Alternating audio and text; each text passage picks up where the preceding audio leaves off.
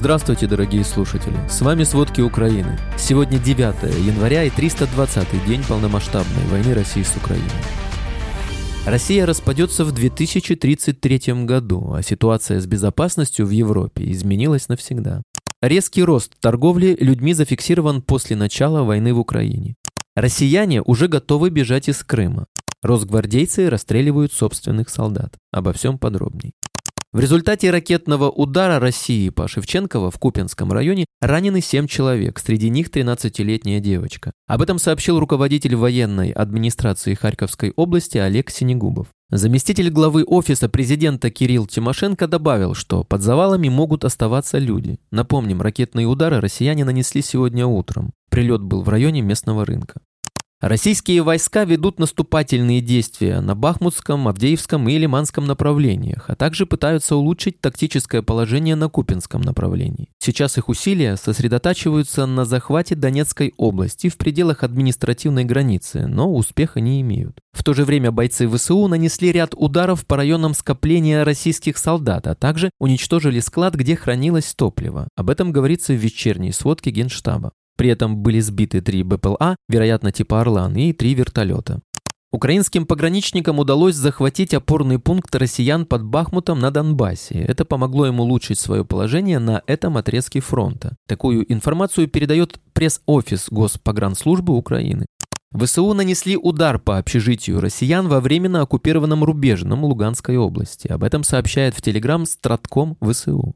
В настоящее время известно по меньшей мере о 14 ликвидированных российских солдатах. Напомним, 31 декабря ВСУ нанесли удар по зданию профтехучилища в оккупированной Макеевке. В здании, которое использовалось как казарма, были убиты и ранены около 700 российских военных. Российские войска в ночь на 8 января обстреляли Херсон запрещенными зажигательными боеприпасами. Об этом сообщил глава области Ярослав Янушевич. К счастью, обошлось без жертв. Разрушение гражданской инфраструктуры тоже не зафиксировали.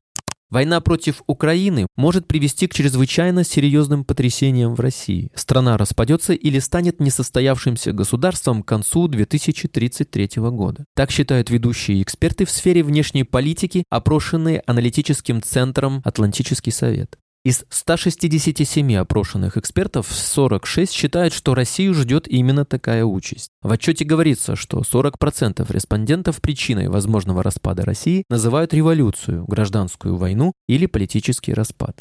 Российское командование опасается наступления украинских войск в Луганской и Запорожской областях, ведь прорыв фронта в этом направлении разрушит сухопутный путь между Россией и оккупированным Крымом. Об этом сообщает британская разведка. Успешное наступление ВСУ в Запорожской области разрушит наземный мост между Россией и оккупированным Крымом, а продвижение украинских войск в Луганской области еще больше подорвет главную цель россиян – полный захват Донбасса.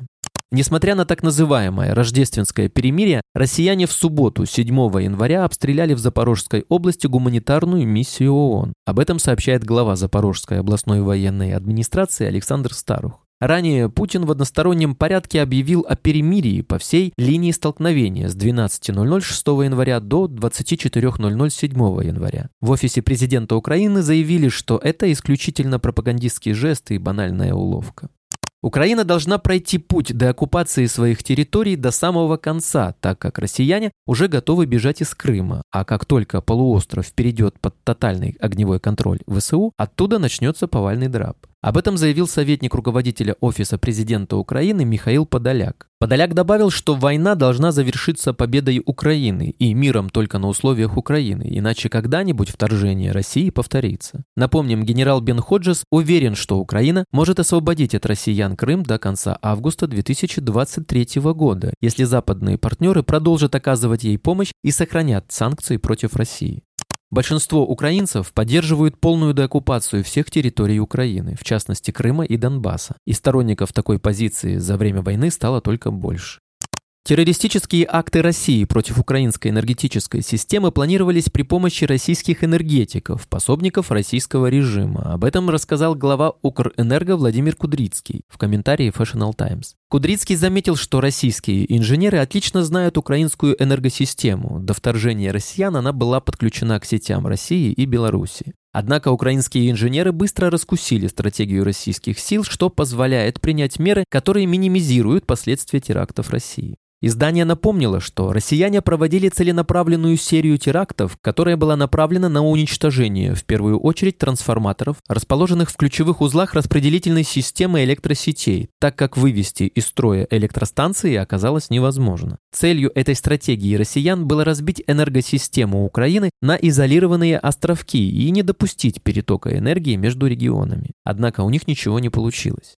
Деморализация российской армии достигла таких пределов, что российское командование расстреливает собственных солдат, которые хотят сдаться в плен вооруженным силам Украины. Так, около Чистополья Запорожской области 5 января росгвардейцы расстреляли шестерых солдат армии России. Об этом сообщает Генеральный штаб ВСУ. Вопреки угрозам российских солдат, жители временно оккупированных территорий продолжают пользоваться украинской валютой. Об этом сообщает Центр национального сопротивления Украины. По их информации, российские силы пытаются выявлять факты гривневых расчетов и продолжают изымать гривну из обращения на оккупированных территориях. Для этого они производят рейды по торговым объектам, но несмотря ни на что, жители продолжают игнорировать российский рубль и преимущественно переходят на безналичные расчеты в магазинах и сферах обслуживания. Специалисты считают, что это еще раз опровергает российский миф о поддержке России среди населения и легитимности псевдореферендумов, ведь гривна является таким же национальным символом, как флаг или герб. Российская Федерация планирует развернуть производство дронов «Камикадзе» на своей территории, в частности в Тольятти. Об этом в эфире национального телемарафона сообщил секретарь Совета нацбезопасности и обороны Украины Алексей Данилов. Украинские разведчики располагают информацией о соглашении между Москвой и Тегераном по производству дронов «Камикадзе» на территории России. Тольятти – один из городов, где планируют наладить производство. По словам Данилова, после того, как в иранских дронах были обнаружены запчасти производства западных компаний, производители БПЛА могут столкнуться с дефицитом этих комплектующих. Напомним, российская армия все больше полагается на беспилотники иранского производства в войне против Украины. Вероятно, Россия значительно истощила свой текущий запас дронов «Камикадзе».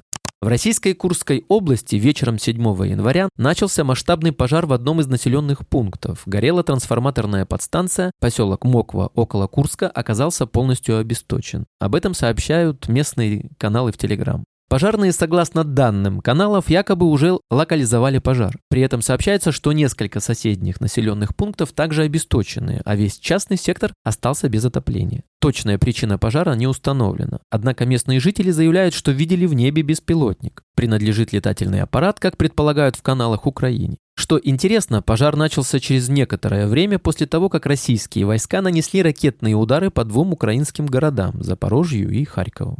Россия опасается потерять свои новейшие истребители Су-57 в войне с Украиной, поэтому используют их ограниченно, утверждают в британской разведке. Миссии этих самолетов, скорее всего, ограничиваются полетами над российской территорией и запуском ракет класса «Воздух-Земля» или «Воздух-Воздух» по Украине оттуда. Россия не рискует направлять Су-57 в Украину, чтобы избежать ущерба репутации и ухудшения его экспортных перспектив, считают в британской разведке. Резкий рост торговли людьми зафиксирован после начала войны в Украине, заявили в ОБСЕ. Пострадавшие порой становятся жертвами насилия в частном жилье и принимающих странах или перехватываются торговцами людьми прямо на границе, отметила генеральный секретарь ОБСЕ Хельга Мария Шмидт. По ее словам, с начала войны на 600% увеличилось число онлайн-запросов на сексуальные услуги и порнографические изображения украинских женщин и детей. Возросло и число случаев торговли беременными женщинами. Италия примет решение о поставках военной помощи Украине не раньше февраля. В конце января правительство Джорджа Мелони определится, какие военные средства и в каком количестве будут отправлены Киеву. Среди возможных вариантов указывается отправка Украине зенитных ракетных комплексов САМП-Т и управляемых ракет «Аспид». Как пишет издание, до конца февраля Мелони собирается приехать в Киев и встретиться с президентом Владимиром Зеленским и не хочет делать это с пустыми руками. Напомним, министр иностранных дел Италии Антонио Таяни говорил, что Рим готовит новый пакет военной помощи для Украины и изучает возможность отправки системы ПВО.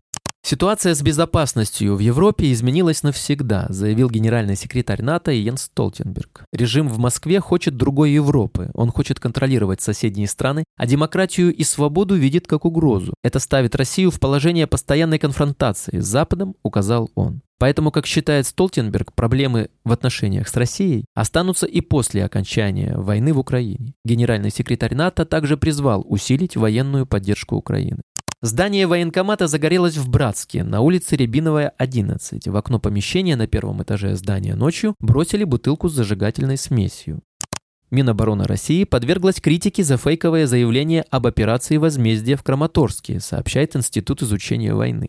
На заявление ведомства негативно отреагировали российские военные блогеры, указав, что Минобороны сфабриковала историю, чтобы отомстить за удар ВСУ по Макеевке, говорится в отчете Института изучения войны. 8 января в Минобороны России заявили, что российская армия провела так называемую операцию возмездия, отомстив за массовую гибель российских военных в Макеевке. Это заявление опровергли ВСУ, а также иностранные журналисты.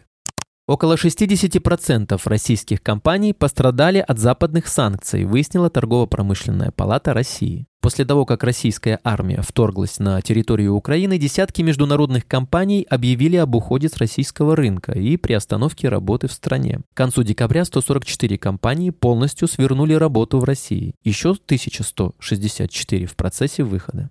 Правительство России дало положительный отзыв на законопроект, который приравнивает к экстремистским материалам карты, оспаривающие территориальную целостность России, то есть те, где аннексированные украинские территории не указаны как российские. Об этом сообщает ТАСС со ссылкой на еще не опубликованный документ. Например, в недавнем официальном распоряжении Путина упоминается линия боевого соприкосновения в Украине, хотя если следовать отвергаемой международным сообществом логике российских властей, эта линия сейчас проходит по территории России. Спасибо, это были все главные новости о войне России с Украиной к середине 9 января. Помните, правда существует, а мы стараемся сделать ее доступной. Если вам нравится то, что мы делаем, пожалуйста, поделитесь этим подкастом с друзьями в России. Также, если вы хотели бы помочь нам делать материалы еще более качественными, пожалуйста, оставляйте фидбэк. Это очень важно для нас и для распространения правдивой информации. До встречи.